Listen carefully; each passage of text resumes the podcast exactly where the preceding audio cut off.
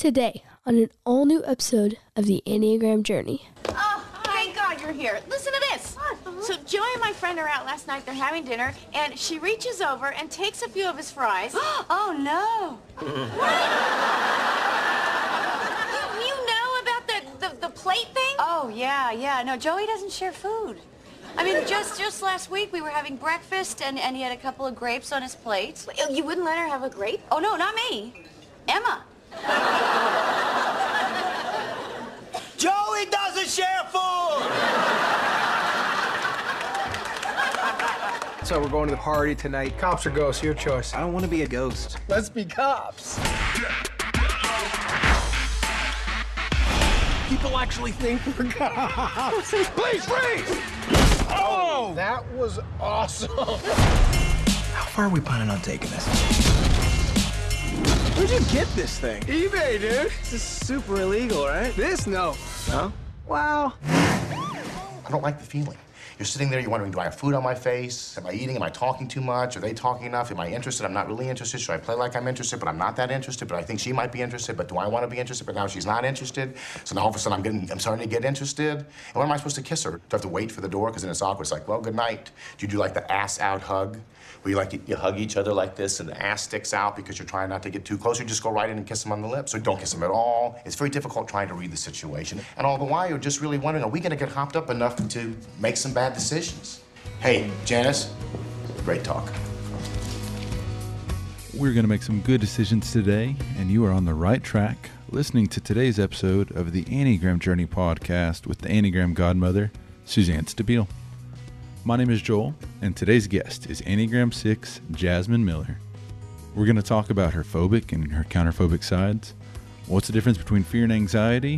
What's the difference between a counterphobic 6 and an 8? Layered thinking for the head triad, and who remembers the show Lost? Plug time first. Suzanne is headed to Houston to teach Enneagram and relationships at St. Paul's UMC on Saturday, September 30th. And if you want to see a real show, she's going to be participating in the services on Sunday. The link is in the show notes, and you can find the information and registration on the LTM website at lifeinthetrinityministry.com. Already have plans that weekend, or you just prefer to hear Suzanne teach in California on her birthday? You got it. October 13th and the 14th, Suzanne will be teaching on relationships and the Enneagram, the path between us, in Porterville, California. Guess where you can find that information? lifeinthetrinityministry.com or the link in the show notes. Also, and finally, depending on when you're listening to this, time is almost up to apply for the 2024 cohort programs the Enneagram cohort, the Contemplative cohort, the Family Systems cohort, and the Deconstruction and Reconstruction cohort all meet for three days once each quarter of the year. If you're wanting to go deeper in your journey in one of these areas, I strongly encourage you to apply. lifeinthetrinityministry.com backslash 2024 cohorts or click on the link in the show notes. Thank you all as always so much for listening, and now let's join Suzanne and Jasmine. Hello. Can you hear me? Hello. I can. Can you hear me? I can. Uh, hi. Hi. Joel will be right with us. He's making an appointment. So Sounds he- great. Yeah, he's trying to talk to somebody who closes their office from 12 to 1.30, which is lovely. But That's not- always convenient. so you look so beautiful. Thank you. You're I, welcome. Uh, that is a major compliment when you are just a couple months postpartum. Yes. Thank you. Yeah. It was, on feeling that way. yeah. Two littles around the house. It's a Yes. lot. It is a whole thing. Yeah, it is a whole thing. We had four kids. So, I know. I can't imagine. And they all seem pretty close together. 10 years. 10 years Okay. from oldest to the youngest. Okay. Yeah. I have a sister. She's nine years older. Oh, Um, but it's just the two of us. yeah. Well, that's that's almost only child status in there somewhere, isn't it? Don't you know it? Yeah, I do know it. That is absolutely the truth. yeah. Yeah. My husband and I, we have a running joke where I talk about how well I can share, how well I can share my food. Because when we first got married, I was like, I ordered this. Like, why would you have some of? I didn't grow Yeah. up, you Yeah, know, sharing, sharing with my food. siblings Right. or anything. Right. So now when he asks, I'm like, it's because I'm such a good sharer, right? Yes, you can have some of my fries because I'm such a good sharer. That yeah, I you know I'm married to a former priest who wasn't sharing with anybody. Did you know Joe used to be a Catholic priest? I did, Yeah. and I have. I'm I'm loving hearing more of that story unfold over time. Yeah, yeah, it's a good one, but he he wasn't. Um, he was good at eating everything that was available because he spent his he went away to seminary at fourteen, so he spent his formative years um, figuring out how to get the most potatoes when they went by, or Absolutely. yeah, he's better now. Though. We've been married for thirty six years, so he's better. He's such a good sharer now. Yeah, so good. so good. Yeah, you can tell your husband that it only took Joe about 30 years. So that you're you're, He'll appreciate you're, that. you're actually an overachiever. I'm a little bit ahead, ahead of the curve. yeah. That's awesome. There you He'll go. love that. Yeah. He'll always say, I'm so proud of you, babe. Uh, Thank you for yeah, sharing. Yeah. You're welcome. Our our kids, however, are still going to have to figure out how to just eat their own. it's mom's food, because I know once once that dam breaks, Yeah. they will always want my Yeah. food. Then you don't have a life anymore. No, I don't. I don't. And I'm trying real hard to to hang on to the little bit I got. Yeah. Well, tell me. Tell me about the kids while we're waiting for Joel. I, I'd love to know. They so I have a two year old and then an eight month old. So my two year old is Maverick Cruz, and then my eight year old is Jet Rose. Um, and I really think they might be fake. Like Jet came out and she started sleeping through the night at like three weeks old. There she really was a unicorn baby. Um, Maverick was not. He was the opposite. So he was actually born with a broken collarbone, Oh. but we didn't know Oh. um, because he was born almost 10 pounds. So we didn't find out until um, I think it was his three week pediatrician appointment where they said, I didn't read about his broken collar. Okay. I Uh-oh. thought you had a wig on there. Your hair looks real good. So at his three week pediatrician appointment, they said, I didn't realize he had a broken collarbone. I didn't see that in his chart. And my husband and I were like, what? Um, so he had a real rough entry into planet Earth. Yeah. Um, and so he did not sleep uh, for almost 10 months. I think it took probably a good six for the whole thing to heal. Um, and then it just was like, this place is weird. Um, so he actually sleeps better now that his sister shares a room with him. There you he go. started sleeping through the night like that. Yeah. Um, so yeah, they're they're pretty great. Great. We're kind of fans. Yeah. Well, we didn't have any that close together, but I, my last one was 10 pounds, 5 ounces. So I know that experience. That's a whole thing. Yes. That's a different thing, isn't it? It's a very different thing. Well, and he was actually born naturally. Jet, who was much smaller, she was the C-section baby. So you um, they just mixed it all up. But I got a lot of experience between the two of them, and um, we'll see what happens in the future. Good. Well, you look great for Yeah. uh, for the reality of a two month old baby and a two year old. You look fabulous. Thank you, thank you, thank you. Eight month, eight month. Oh, okay. Sorry. I, you know, I'm, No, you're good. You're good. I'm. I usually say I'm only good with numbers one through nine, but that doesn't even work here. So I don't know. Can y'all can y'all hear me? Yeah, I can. Yeah. I can never hear myself. I don't know why. It's so sorry to be late and hop on late and No, you're good. She's got kids. She gets it. yep, Oh yeah. got the physical scheduled. I'm very comfortable with uh, some tardiness. I'm usually the one bringing it to the table. Well, with my tardiness, I actually I had a question to throw out, you know, different things when I was like making some show notes or whatever it might be called. Yeah. And since y'all are talking about having babies, and when I was thinking about you having such a young one, my favorite stories that I've heard someone talk about on the podcast, it was an Enneagram 3 who talked about, you know, after the baby was born and being in the room, how she felt like she couldn't be herself, like all the things that she wanted to do because Yeah. her parents and her in laws were in the room and other people and the doctors. And I was just curious. I can imagine. If you have a what your experience as a six in a similar situation uh, recently was like. Yeah. So mine is probably a little bit more six like, unsurprisingly. Um, That's I actually say with- very helpful for our podcast if it's more six like. good. I got a lot of six like content. Um, mine was more the lack of information that they give you. Like, they send you out of that hospital with a whole human. And there's not a book that tells you everything that you need to know. And so I remember, um, so my son was born at 11:59 p.m. And so you get, you know, two days in the hospital. Well, they said, don't worry about it. You'll get that extra day. We're not going to kick you out. Well, a day and a half later, they said, you know, insurance doesn't care that you were supposed to have two full days. So Monday morning, they tell us we're leaving that day. I'm expecting to have until Tuesday. And so I just stopped for just the next good bit of time. The drive home at the house, like I just was so unprepared. Um, felt like it was too soon. He still wasn't sleeping, wasn't sure if he was going to eat. I had all these questions, and now all my resources were gone. All my nurses, I, I didn't have them at my side anymore. And so that would probably be more my version of it is like, I just feel like they should maybe send someone home with you. I don't know, somebody to kind of help make sure uh, you can keep this thing alive by yourself. And of course, we figured it out over time. We have a really good community, but uh, yeah, that would be my version of it. I just felt really unprepared. Wow. Even with all the podcasting and the book reading and all the things that I did on the front end, uh, it still wasn't enough.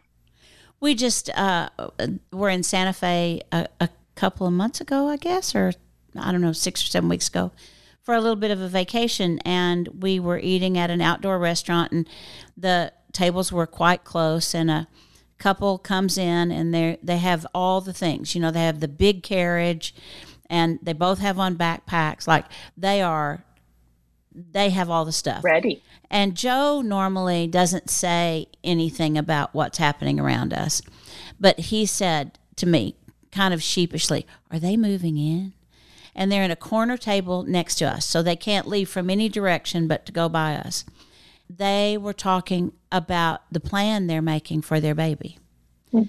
And I mean, it was literally, well, I think we can put her down at 10. Uh, and we're supposed to feed her then at 1040. So maybe we should get her up at 1038 to make sure that she wakes up. But wait, should we change her before we feed her or after we feed her? Well, the podcast I'm listening to says that we should change her b- before we feed her. Uh, I'm like, it was crazy. I totally get it. And it's too much. But you think you're helping yourself. You're not. Sure. You're going to create more anxiety Yeah. for yourself. There you go. You preach, It's girl. It's not going to happen Yeah. like that. Yeah. Yeah. No. I- and There's I, that. Um. Oh, you can go. Well, no, I'll just say one last thing. I have a tendency to talk to people anyway. You know, Joel and Joe and everybody else does not love it, but I just talk to people. And we were there an hour and a half, and we get up to leave, and they're still making out their list, and they have a calendar and all that. And I just said to them, Is this your first baby? And they said, Yes. And I said, You know, you know more than you think you do. And you're not going to be in charge of all this.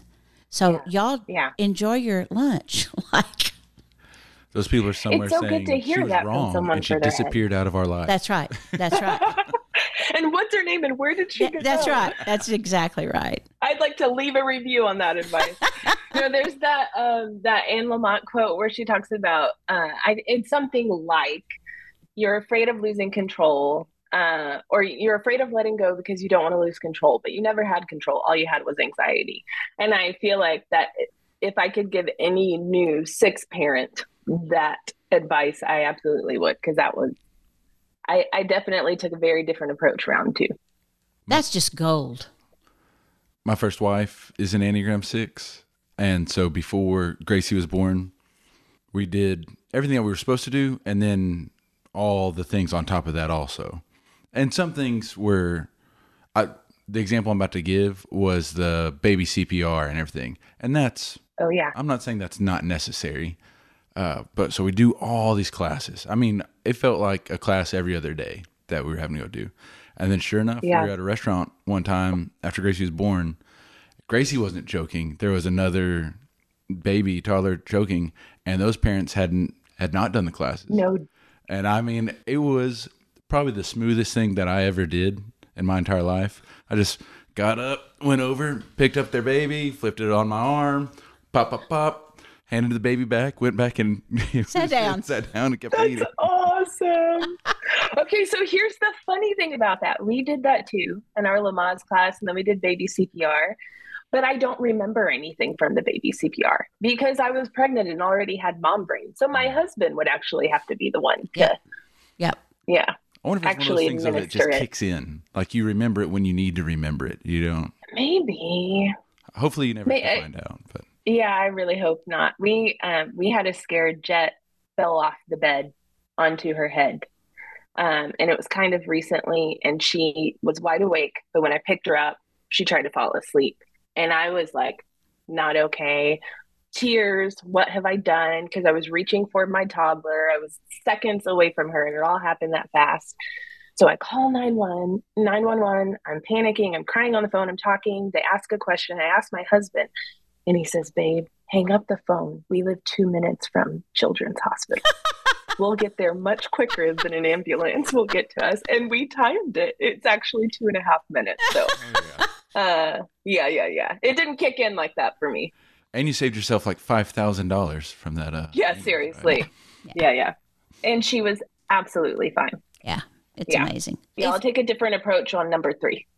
if all parents were honest, like really honest, I wonder if there is a baby that hasn't fallen off of something, off of the bed, off of the little sofa, off of the. I just Yeah. all four of mine fell off of something, and I felt terrible Yeah. every time. Yeah. It felt like it was my fault. Yeah. Every time. Yeah. Well, actually, it was my fault every time, I guess. Same. But Sometimes things just happened. yeah, I don't know. They just happened. I don't know. But they're okay. We all made it. Yep. I'm sure it happened to us too. So you used to live in Dallas. I did. Let me tell you about the FOMO that I have right now that I can't be in the room with you. Um, I was so happy to leave the Dallas heat. I was, especially after that summer where it was like record 100 degree temps. I think it was like 2010, 11 ish. Um, but yeah, I lived in Dallas from 2006 till 2017.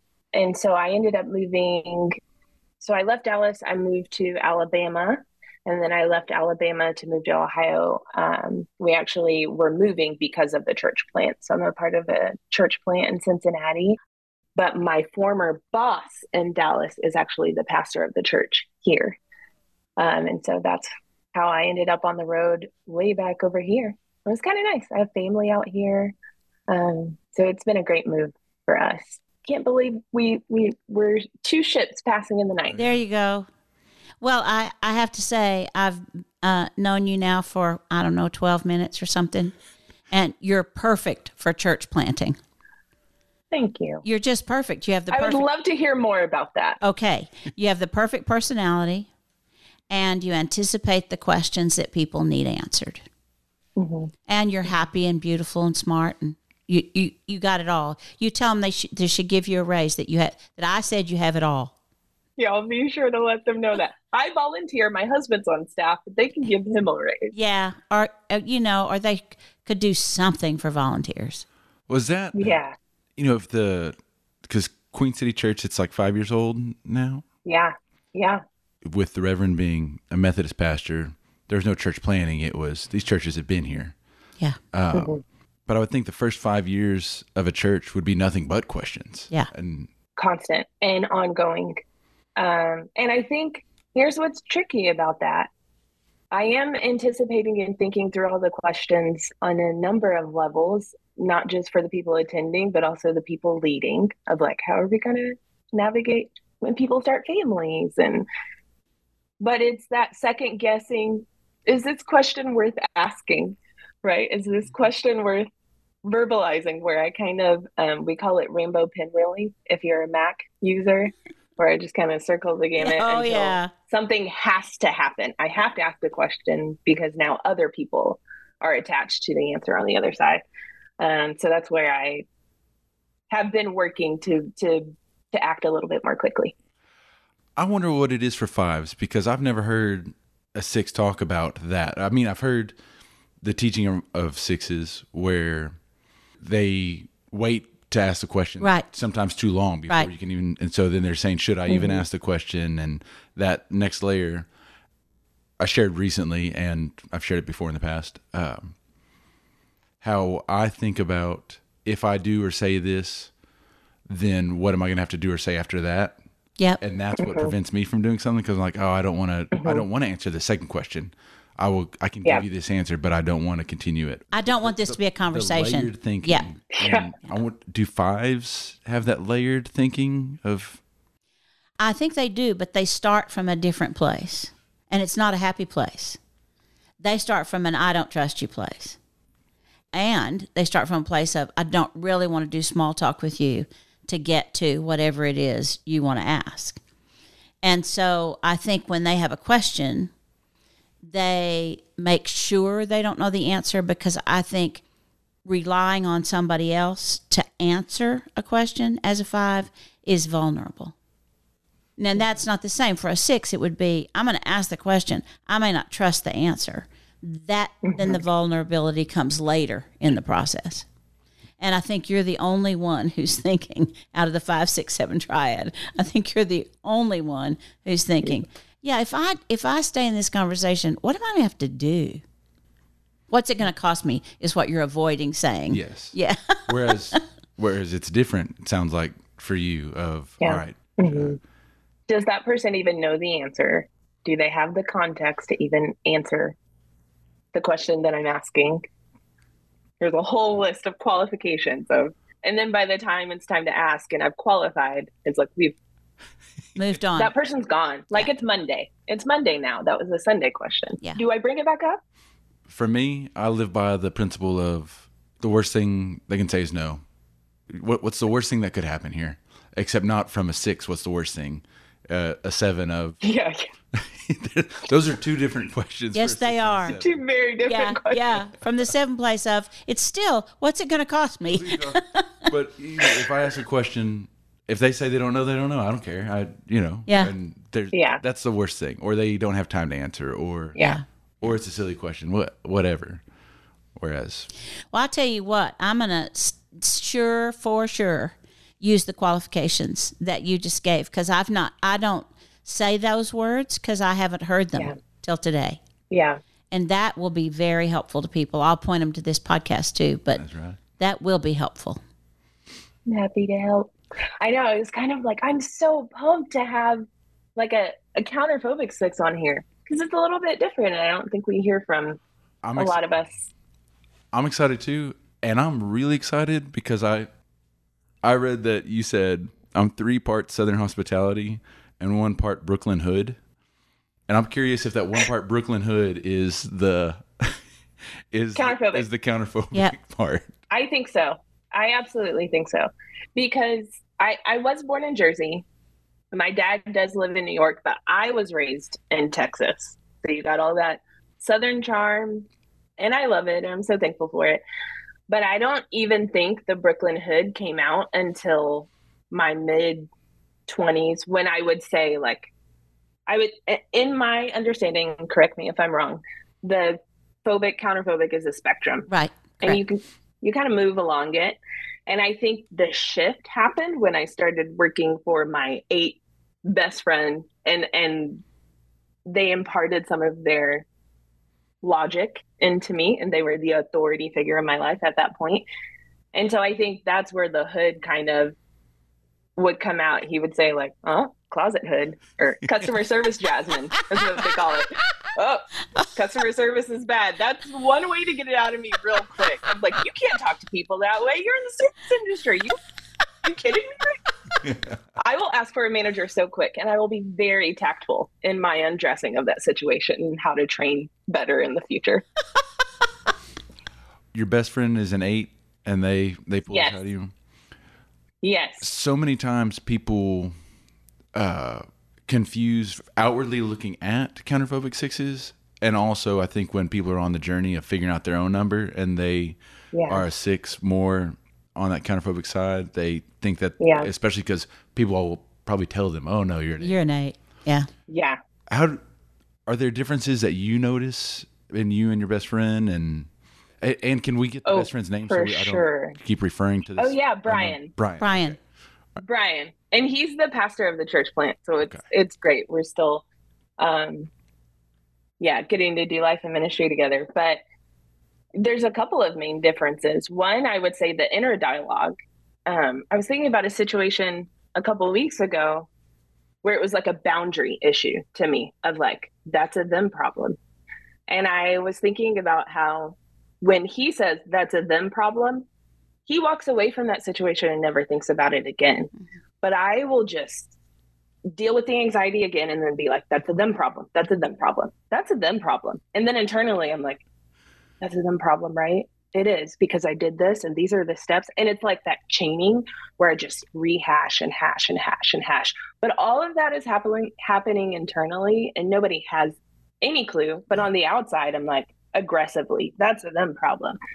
And then I would say the other thing that I've learned is, and and my husband has really helped me learn this, is that I come across with that aggression, that a aggression, when I'm actually afraid of something, but I don't have a clue that there's fear on the other side of it. Um, but I'm asking 25 questions and they're coming off like, do you even know what you're talking about? Have you have you looked into this? Have you, you know, done the research? And what he's learned is if he'll ask, what are you afraid of?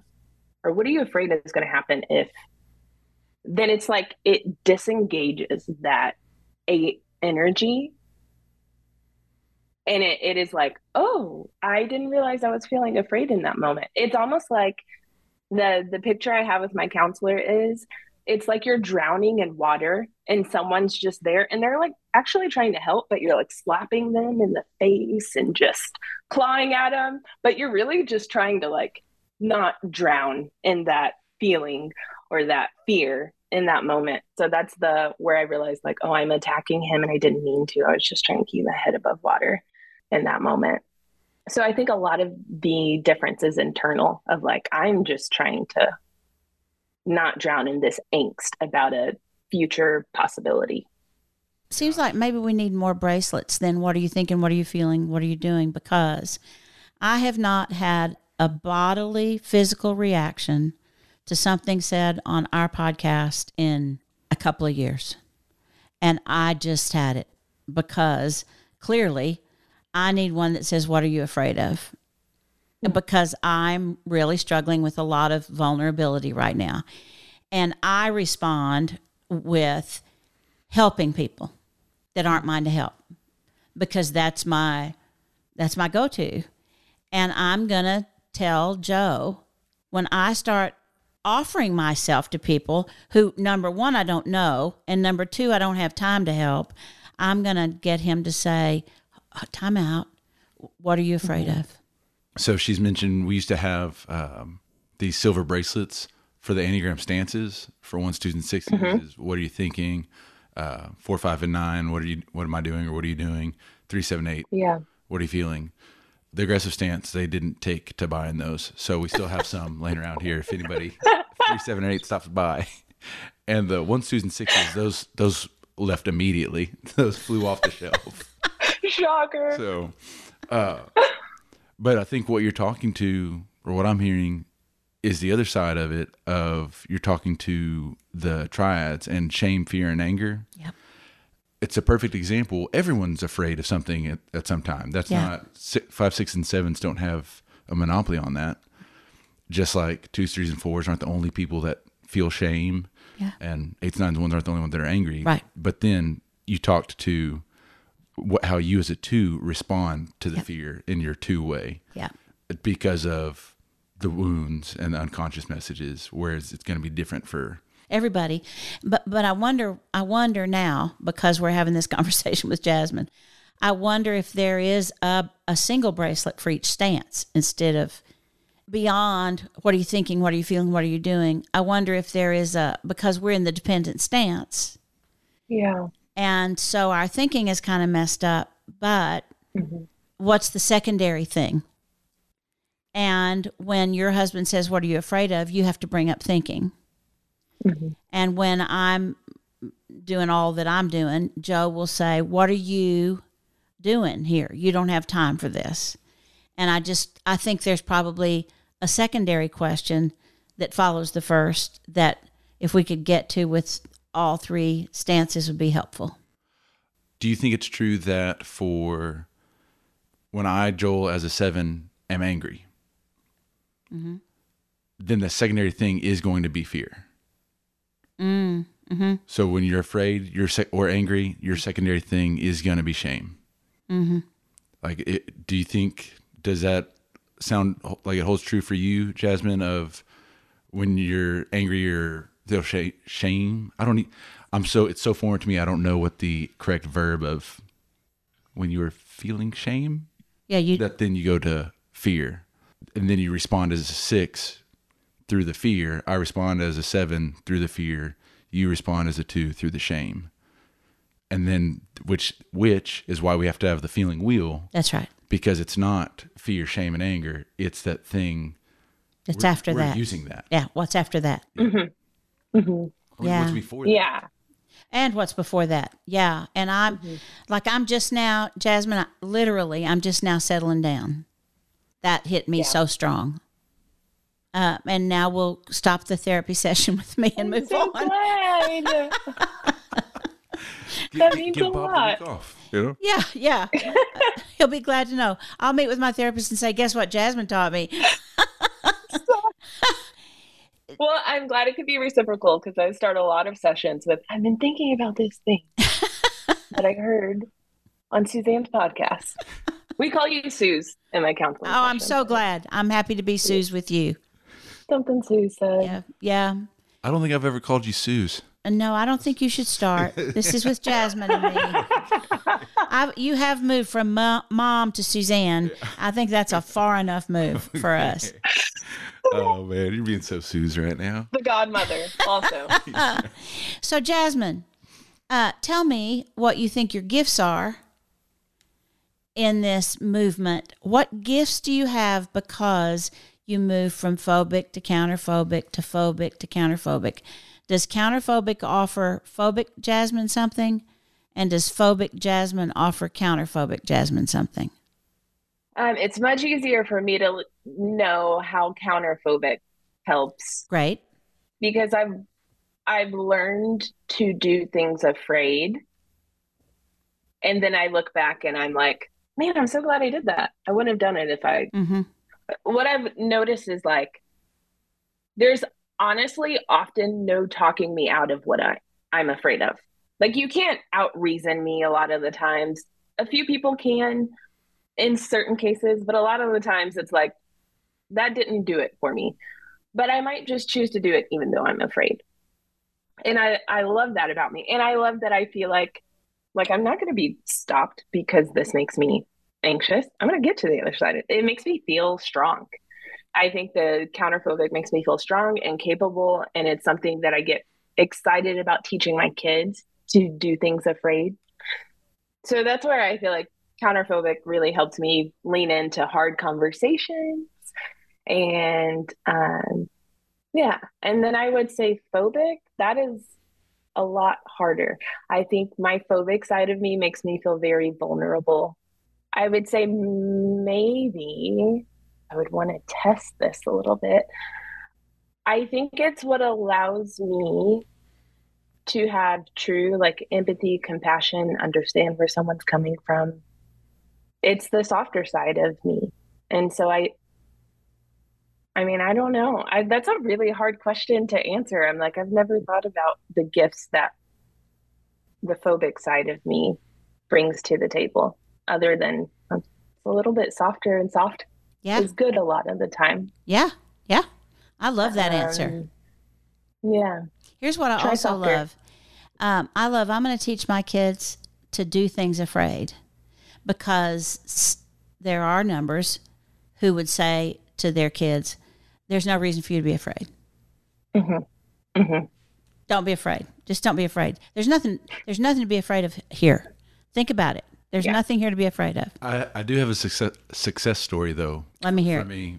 The first week of school for the kids, and driving Jolie. I'm like, "Are you excited?" She's like, "I'm, I'm a little scared." Yeah. And Jolie, this Yeah. kid just has got the world in the palm of her hand. She's so great. Yeah. And, and I caught myself and I said, that is a, that is an understandable feeling. I can understand that you'd feel that way. And you're gonna do all, And you're gonna crush to- it. Yeah, Yeah. That's Now I switched awesome. Over. Yeah. Whereas t- my go-to for probably the first five years of school for her, or you got nothing to be afraid of. You're Jolie. You're Yeah. Yeah. You- Yeah. You, got this. Yep. And Yeah. Yeah, it would be interesting for us to sometime uh, do a, a year of having the same question at the end of the podcast and have it be like, what's your one thing? Like, um, I can do hard things, that podcast name, but teach my kids to do things afraid. Like, there are things that we don't, one liners like that, and you've got a bunch of them. Like in your pocket, you carry them, I guess, Jasmine, because you've got a bunch. and I don't know what they are. Maybe you can send me a list. I'll trade you a list for your list of all the qualifications for questions. But Deal. you do have some good one liners about sixness. I don't know if you're just comfortable with us or if this is everyday Jasmine. But at, for a six, you are right out there. Well, Should we stop here? And thank you. It's so nice to have you. mic drop and I've got my validation for all of 2023, guys. I'm good. Nobody can tell me anything. well, and sixes are prepared. Yes. I'm curious. We so we were originally scheduled. I don't remember the exact date. I had to reschedule it because it was like right. Be, I think it was the day before boot camp or something. Yeah, like we that. couldn't it was breathe. Just bad, bad timing on my part for scheduling. But and I remember you saying that sounds great. The what what did it sound great because it gave more time was or were you, did you have uh, you know an appointment that you're like sweet I don't have to reschedule something the reason why I'm asking and thinking about this being a possibility, there was one time that we asked uh, Six to be on the podcast, and they're like, "Let me think about it," and then they came back. They said, "Yeah, yeah, I'd like to. When you know, I'd love to be on the podcast. When?" And I threw some dates, and they're like, "No, no, no. Like add add some months in between now and when we're going to record this podcast. I'm not ready." So Because when you sent date options, I was like, oh, those are really soon. um, and it was like not tomorrow. It was like two weeks out. I was like, oh, uh, mm. um, but I again, it was like, all right, well, I will pick the furthest of these very soon dates, which was. I think like the first or something. And then when it didn't work out, it just was like, but it wasn't you know, even this was like, all right, I'll pick, you know, two weeks out from now. It wasn't like I was giving myself a ton of extra time. Because I also think I've learned the kindest thing I can do for myself is get it over with if it's something that gets me, like, makes me scared. Otherwise, I just feel scared until it happens. So it's like, do I want to prolong feeling anxious for an indefinite amount of t- uh, like there's no benefit to me other than I think I'm preparing, but I'm not. I've learned that about, you know, I'm I'm not really helping myself out. I'm just going to give myself more anxiety. Man, I'm going back and listening to this podcast with my pen in hand. And when I teach sixes from now on, I'm just going to say, this is Jasmine wisdom. This is Jasmine wisdom right here. You get ready for it because I'm telling you, that's another one of those one liners. It's that whole thing of, well, I'm just setting myself up to be afraid or whatever you said perfectly. Yeah. Yeah. I relate so much to it also. I don't know if you remember when I first started paying attention and getting into the Enneagram and improvement and all the things. Uh, growing up, I, maybe is the word I'm looking for. Uh, in, in my in my Just a late, phrase. in my late twenties when I started doing that, um, and I and I said to you, I was like, I think you know, I know it doesn't matter for my number and my motivation, but it clicked for me one day that I was like, I, th- I think I've got a big counterphobic six wing. I asked you if if as a seven, if a wing could be phobic six or counterphobic six. I was like, I think it's counterphobic six, and the reason being exactly what you just said. So many things that I've done, both good and both good choices and poor choices. It was you got to do it. Like you can't not do it. You need to. You need to. Get her done. You need to do it. Mhm. And I think it's that. Yeah. It's just not fun. Being scared is just not fun. Who wants that? I know. And I, I tell you what, I half, got it anyway. Half the time, hopefully this isn't the experience with this, with your experience on the podcast today, whenever I do, whenever it's the that big fear is fear is making the decisions, Mm-hmm. I don't feel relief afterwards. hmm hmm Yeah. Yeah, when shame makes If anything, I feel maybe a little regret. Regret, Yeah. and- Maybe I should have. and anxiety about, and now another future anxiety because I just did this, and should I have done it? Maybe I should have talked to somebody. Maybe, Mhm. One hundred percent. yeah. shame does it for And me. I, I would rather do it and feel regret than not do it and feel regret indefinitely of if I should have done. it. there's way more questions on the other side of not doing it hmm for me. And I feel like you actually teach this, Suzanne, when you talk about playing through the fear. Just play it all out. Mhm. Listen, I'm not recommending my unpopular opinion. I think the show Lost was a major loss of my life. Uh, but there's one scene that I live for, and it's where Jack's like, he's one of the main characters, and he's talking about like this time he was afraid. And he says he was doing, I think, like spinal surgery on a patient. Okay, this is Joel, and I'm jumping in here because, uh, you know, I was like, this clip, I went and found it that she's talking about, and I didn't want to put it at the beginning because then the meeting would be like 10 minutes long. Uh, but it seemed important, and so we're going to play it right now. You don't seem afraid at all. I don't understand that.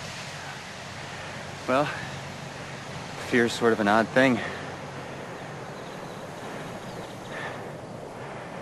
When I was in residency, my first solo procedure was a spinal surgery on a 16-year-old kid, a girl. And at the end, after 13 hours, I was closing her up and I I accidentally ripped her dural sac. It's right at the base of the spine where all the nerves come together. Membrane as thin as tissue. And so it, it ripped open. And the nerves just spilled out of her like angel hair pasta. Spinal fluid flowing out of her. And I,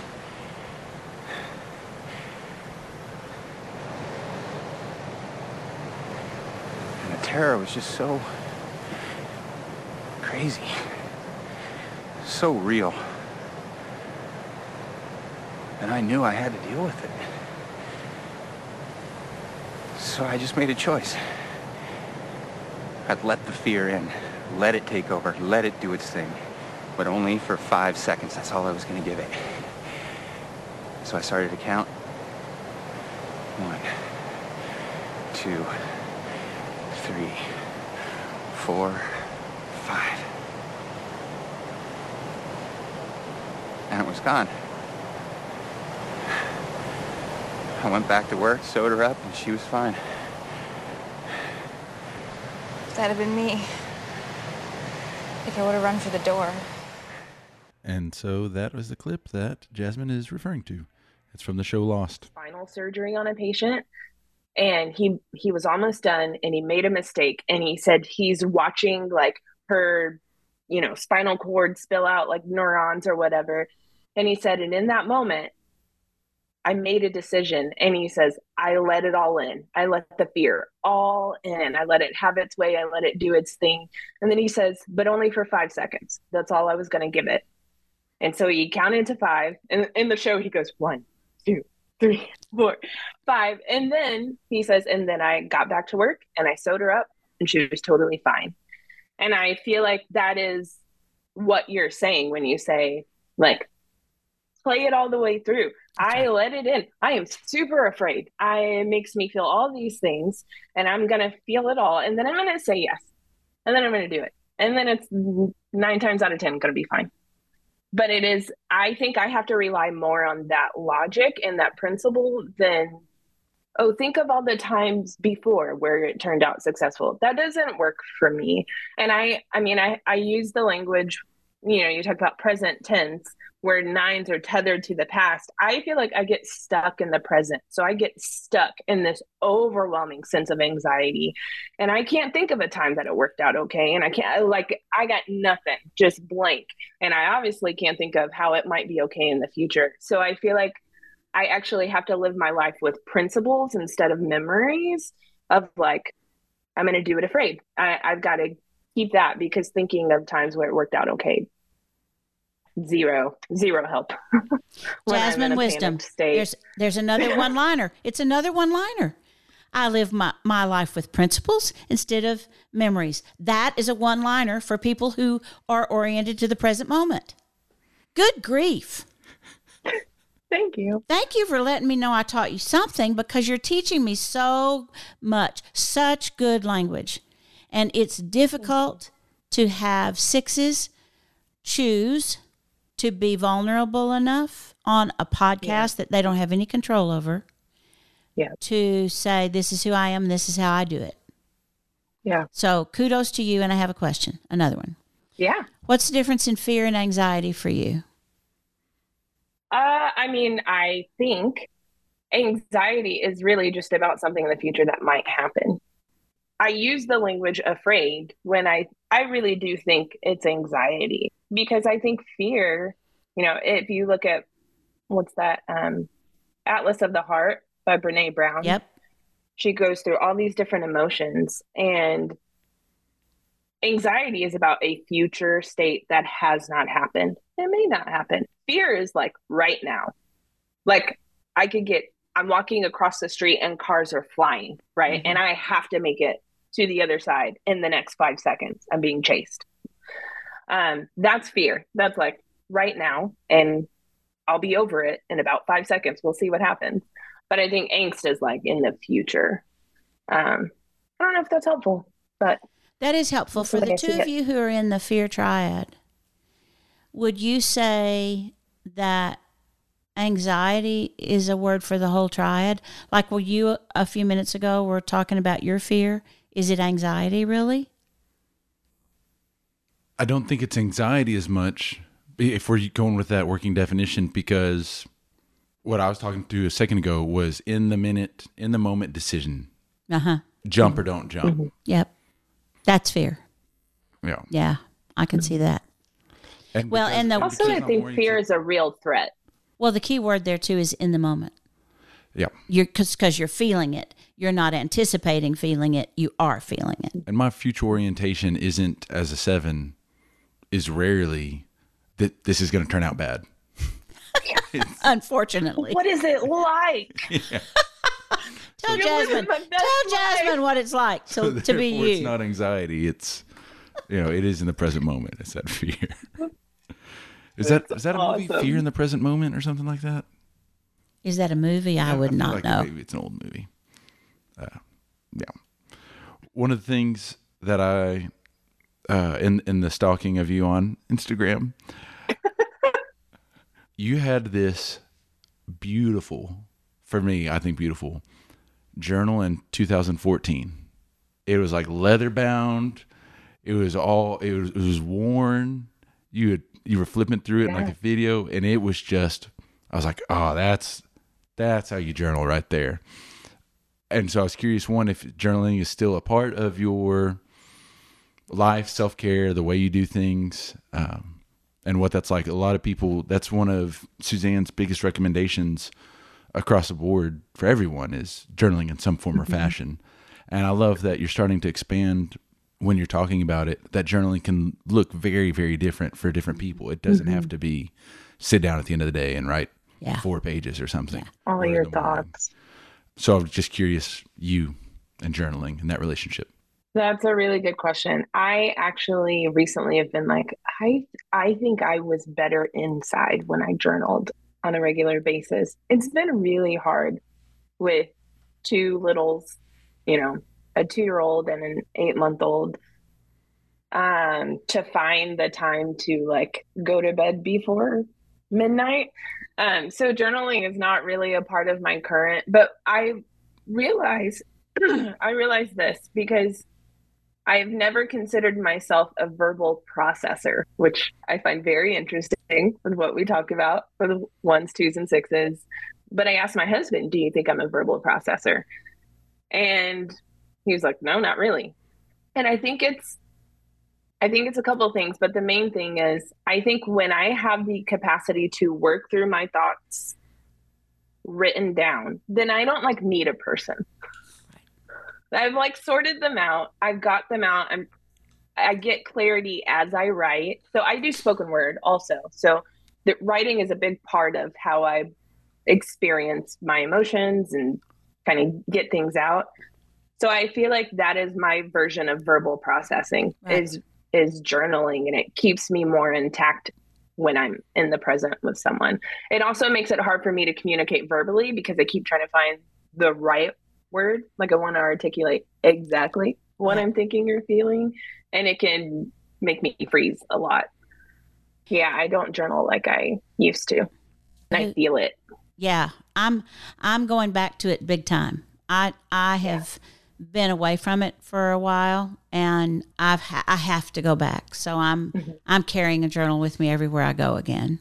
Two things I want to tell you about journaling, and the first is Hunter Mobley, who you know as part of LTM. He's teaches the cohort with Joe, and he's fabulous. And he has had a journal that you it was a three year journal and so you only had like three lines to work with yes that much space and the one question he answered every day was from this day i remember Oh, that's so good. isn't that It's good It's so doable. it is it's so doable I like that. And you're at a season you're in a season where it's so doable for you Yeah, I need doable. Yeah, well, that's one Yeah. thing. The other thing is Abigail Thomas. Uh, I think that's the correct name. An author I like. Um, she, I believe, somebody says this, and I think it's her, that sh- her journal was everything. Her grocery list was in her journal. Like she had. Did you do that?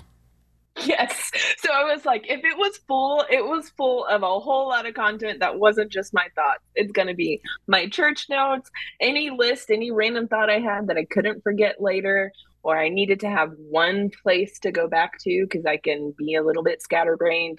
It had a lot in there than just my thoughts, and it probably spanned a couple years. I've never done that, but I'm thinking about doing that. It's so helpful just to have everything in one place. It's what people do with their phones, right? Their iPhones. Yeah, or they're whatever typing stuff in. Yeah, I'm I'm to a point where uh, age wise, where I have enough in my brain that I things I feel sure I'll remember, I forget. So when I wanted to tell you about that journaling process and the grocery store and everything in it, I had both fingers crossed to help me remember that those were the two things. And I, like I just have to get back to journaling. That's all. What's my excuse? You ha- what is your excuse? What is my excuse for forgetting things? In eight, in eight months old. Yeah, you're not you're Yeah, yeah. sleep deprived for the last two and a half years. That's what. Thank you. Yes, yes, that's it. I'll take that. I'll remind my husband when I leave the water running for the umpteenth time You know. in the kitchen sink. Yeah. So do you guys recognize when you when you're in 9 or when he's in 6? You know, we were trying to think about that in, during the pandemic when you guys were asking, like, you know, Three six nine. Yeah. let us know if yeah in the triangle um i knew that i was in i was not in nine i was in three but i i didn't feel like i i think i asked a question actually can i be in three and not be unhealthy because i was like well i'm bored and i can't get out so i'm gonna be the best employee you know that they ever had it's gonna work to fill my time um i think what happens when i'm in nine he goes to three. Like when I'm in nine, it doesn't seem like we're ever in nine together. We're never just chilling together. When I'm in nine, he's in hustle mode, and my nineness is driving him insane because I'm not productive enough. Ah. Um, when he's in six,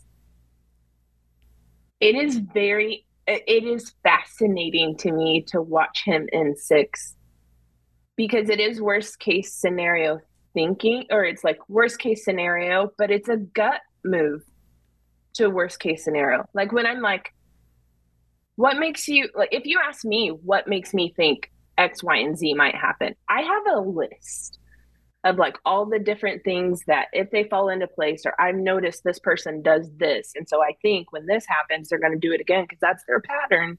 Like I have what I feel are reasons. For him, it's like, I don't know. And it's like just the worst possible scenario that could ever. I'm like, I don't, I don't know how you got there. It is a gut move to the worst case scenario.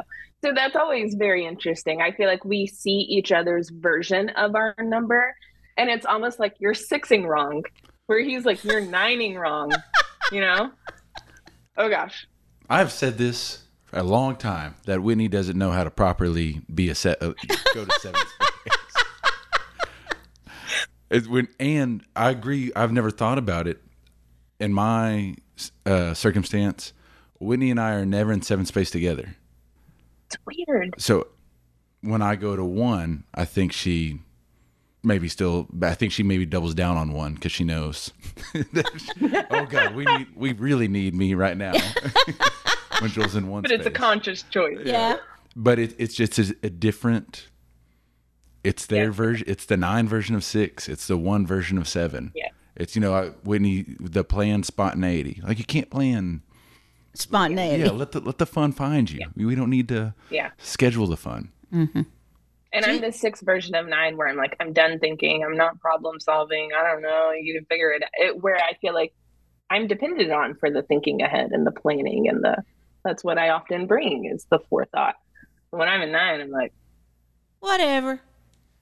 yeah, um, I'm, I'm going to watch another movie or read a book, really, is my version. Well, I don't know. Read him a book. Sounds an awful lot like me in five too. a lot of similarities here.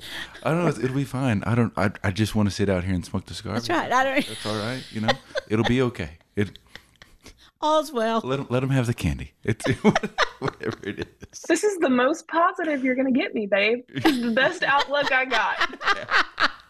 That's Let me nine. Let me nine in peace. That there's where it. There's where it is. Let me- That there is where it is. Excuse me. I'm in nine right now. Don't bother me. Yeah. Well, I've got a an instance where it seemed like you were definitely in your nice core six uh, more recently than 2014 with the journaling. You did. You posted a video of PSA about making sure that kids know their address. Did you hear what Yeah, happened? I, I, was I don't like, think I don't think my mom has. So I haven't heard it, so fill me in. listeners, Yeah. I know, and my husband was like, "That is so sick," because you're like, everyone needs to know." I I think people should know. I was not prepared. I looked up some stats for this. Um, listen, I was pulling into my house, and this little girl walks up to my car, and she asked to borrow my cell phone.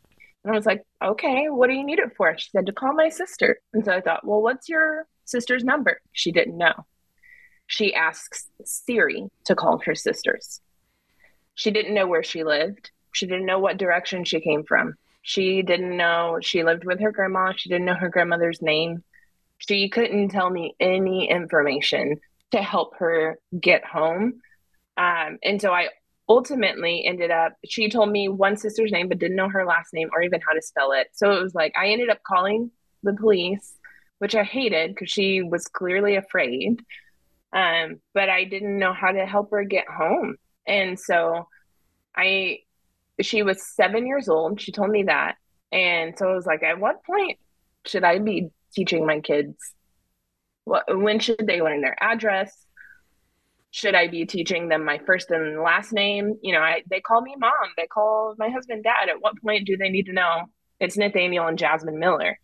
Um, it just kind of shook me because I never, I you don't hear about random children showing up on people's doorsteps that don't know where they came from or how to get home.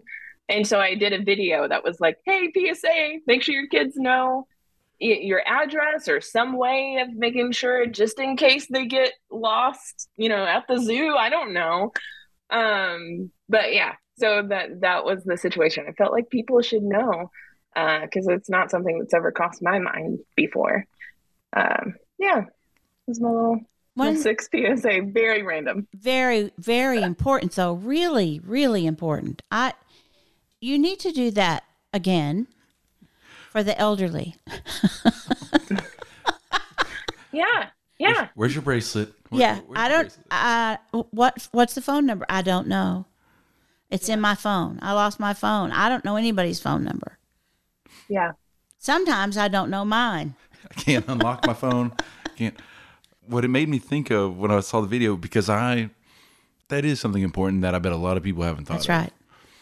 And not to reduce sixes down to a caricature. The thing that I learned about myself in watching the video, Yeah. I was like, there are these things that sixes do.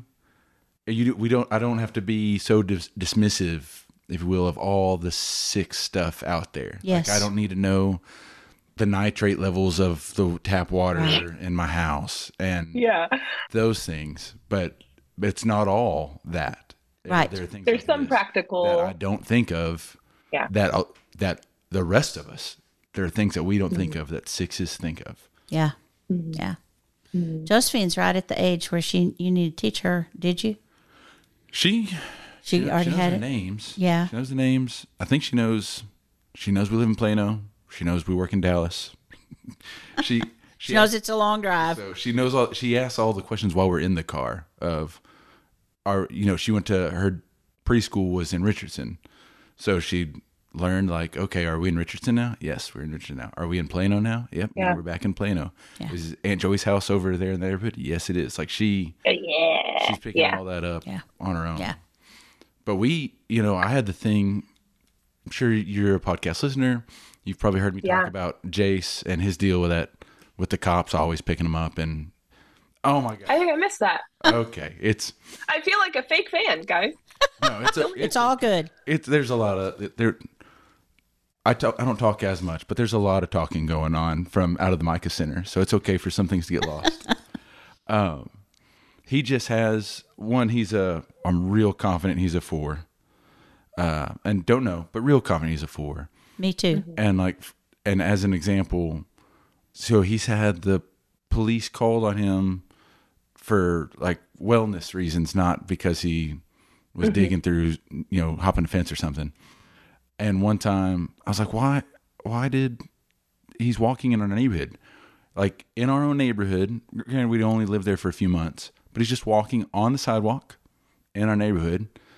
And uh, the cop said, the person who called said that he, he looked very sad and lost. And I was like, no, that, that's how he walks. Like that, that's how he carries himself. he is fine. He's a mood walker. But uh, the last time it happened, he and Jolie were coming back from the corner store that's just right at the edge of our neighborhood.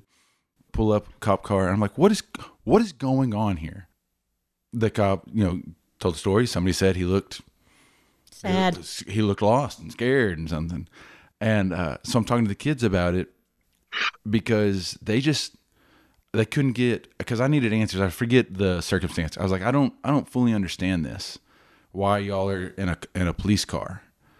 And so I'm asking. Yeah. I'm asking. They didn't ask any questions. They just got in the car. They got. They didn't ask any questions. They Uh gave oh. our, Look at Ja- now. Now, do you see her brain working?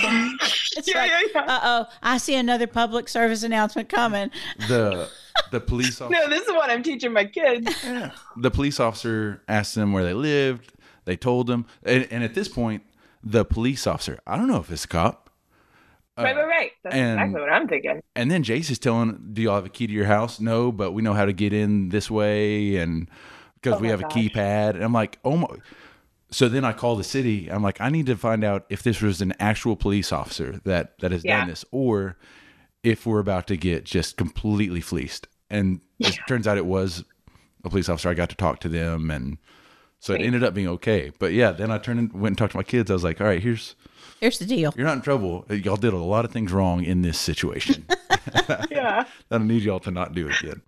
Holy cow. Yeah. Yeah. It's so interesting, I- isn't it, to think about who we tell children they can trust. Like you would say to the children, now if it's a police person, you can trust them. You can trust this. You Some- can, that's but you can, not that's to. This is not the topic for today. That's cultural. yes, that is Not- cultural. Yes.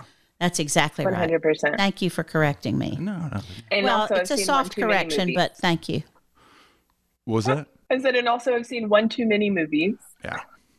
It's like, how easy is it to get a police uniform and a fake badge and In every a car from an auction? Mhm. Yes. we all see the what is that? What's that? A Crown Vic, right? The Crown Victoria. Those Yep. are- Yes. That's the one. yeah. Yeah. So people are going to listen to this podcast and talk to each other and say, "And then were you listening when they went off on that whole thing, based on what they've seen on TV and in movies?" Oh, yeah. But but you are you are right what you're saying. Even whatever culture you're in, this is who you can trust and Yes. this is who you can't trust. Yes. And Yes. Yeah. Yeah. It's very it's so interesting to me because I I grew up in a small farming community and when somebody stopped cuz I was walking around, they knew who I was and I knew who they were and uh, you know all the things. Different world. It's Same very I- different. a very different world, especially living in a city. I, when we moved to Texas, we moved to a small town that when it got a Walmart, it was like, guys, we got a Walmart. We're on the map. we were there when Bowie got their- Um, their Walmart. yeah, we've done that. We've been there. It's a big deal. Where Lots did of you live? Now have plans every Friday night. Um, Angleton, Texas. It was, um, if you're familiar with Freeport, Yep. Lake Jackson, south of Houston, we were probably we were 10, 15 minutes from Lake Jackson and then 20 from Freeport. Got it. But I was thinking about this with the with the video, with the six video, because I like I mentioned earlier, the shift, the counterphobic happened when I was working for Brian.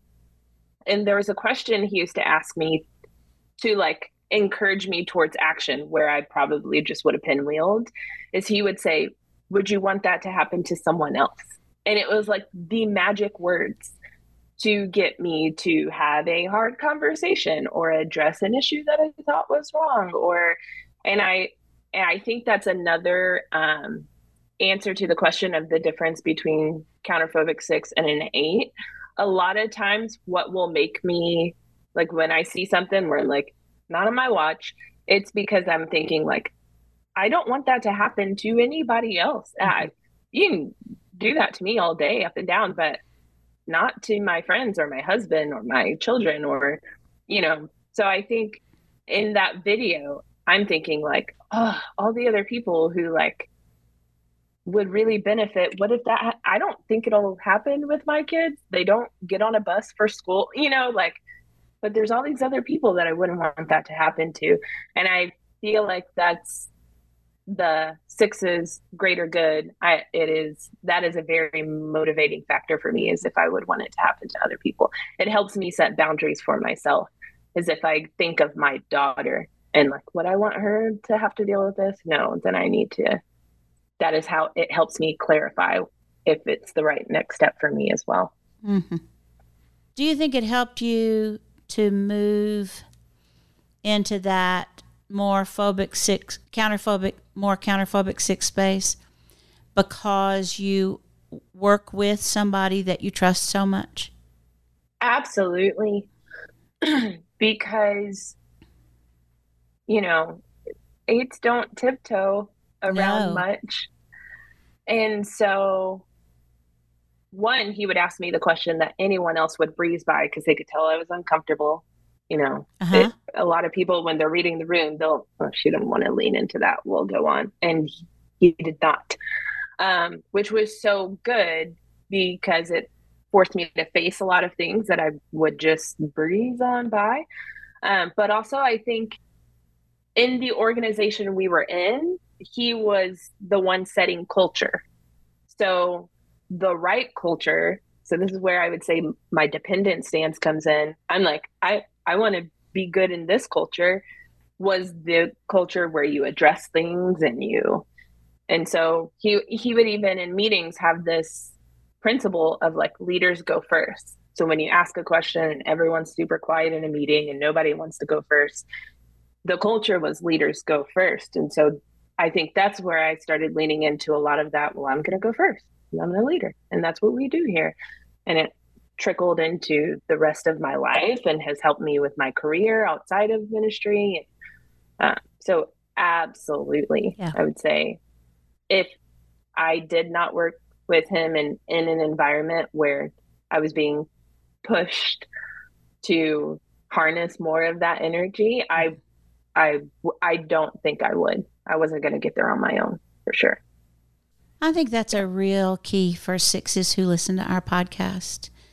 That you can't you, you can't listen to Jasmine and think, "Oh, I'm going to do that." I'm I'm going to do that.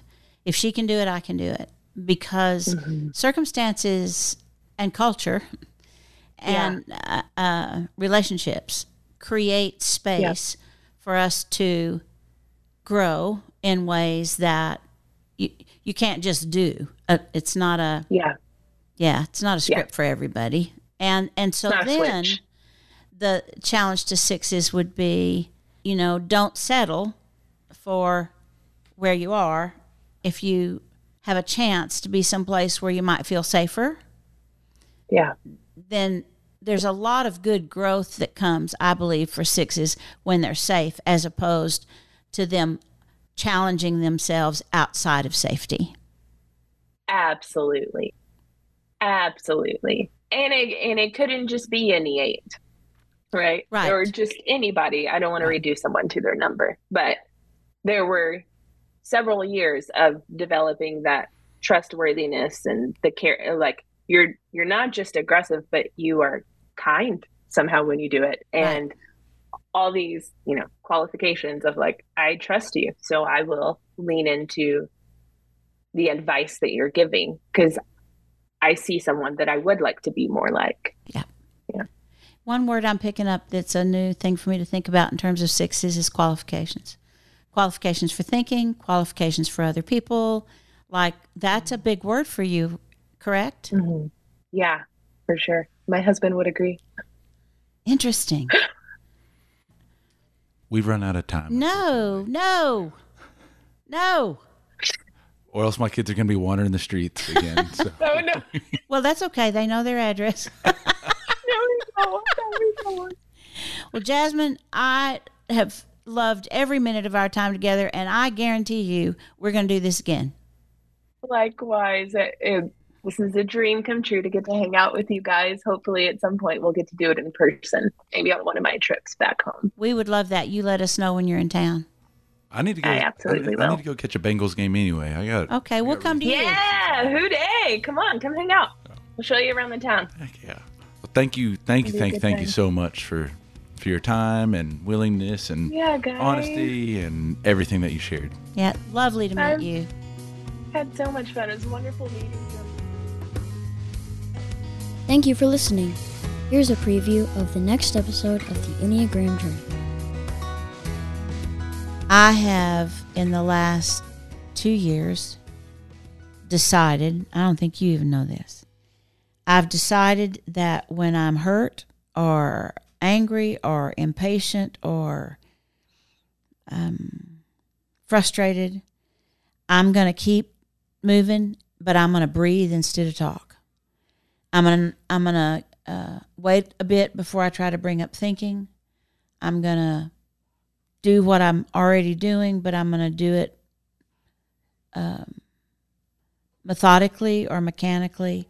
And while I'm doing all of that, I'm just, I'm literally taking in slow breaths and letting them out, and taking in slow breaths and letting them out. And I'm saying less, and therefore I have fewer regrets.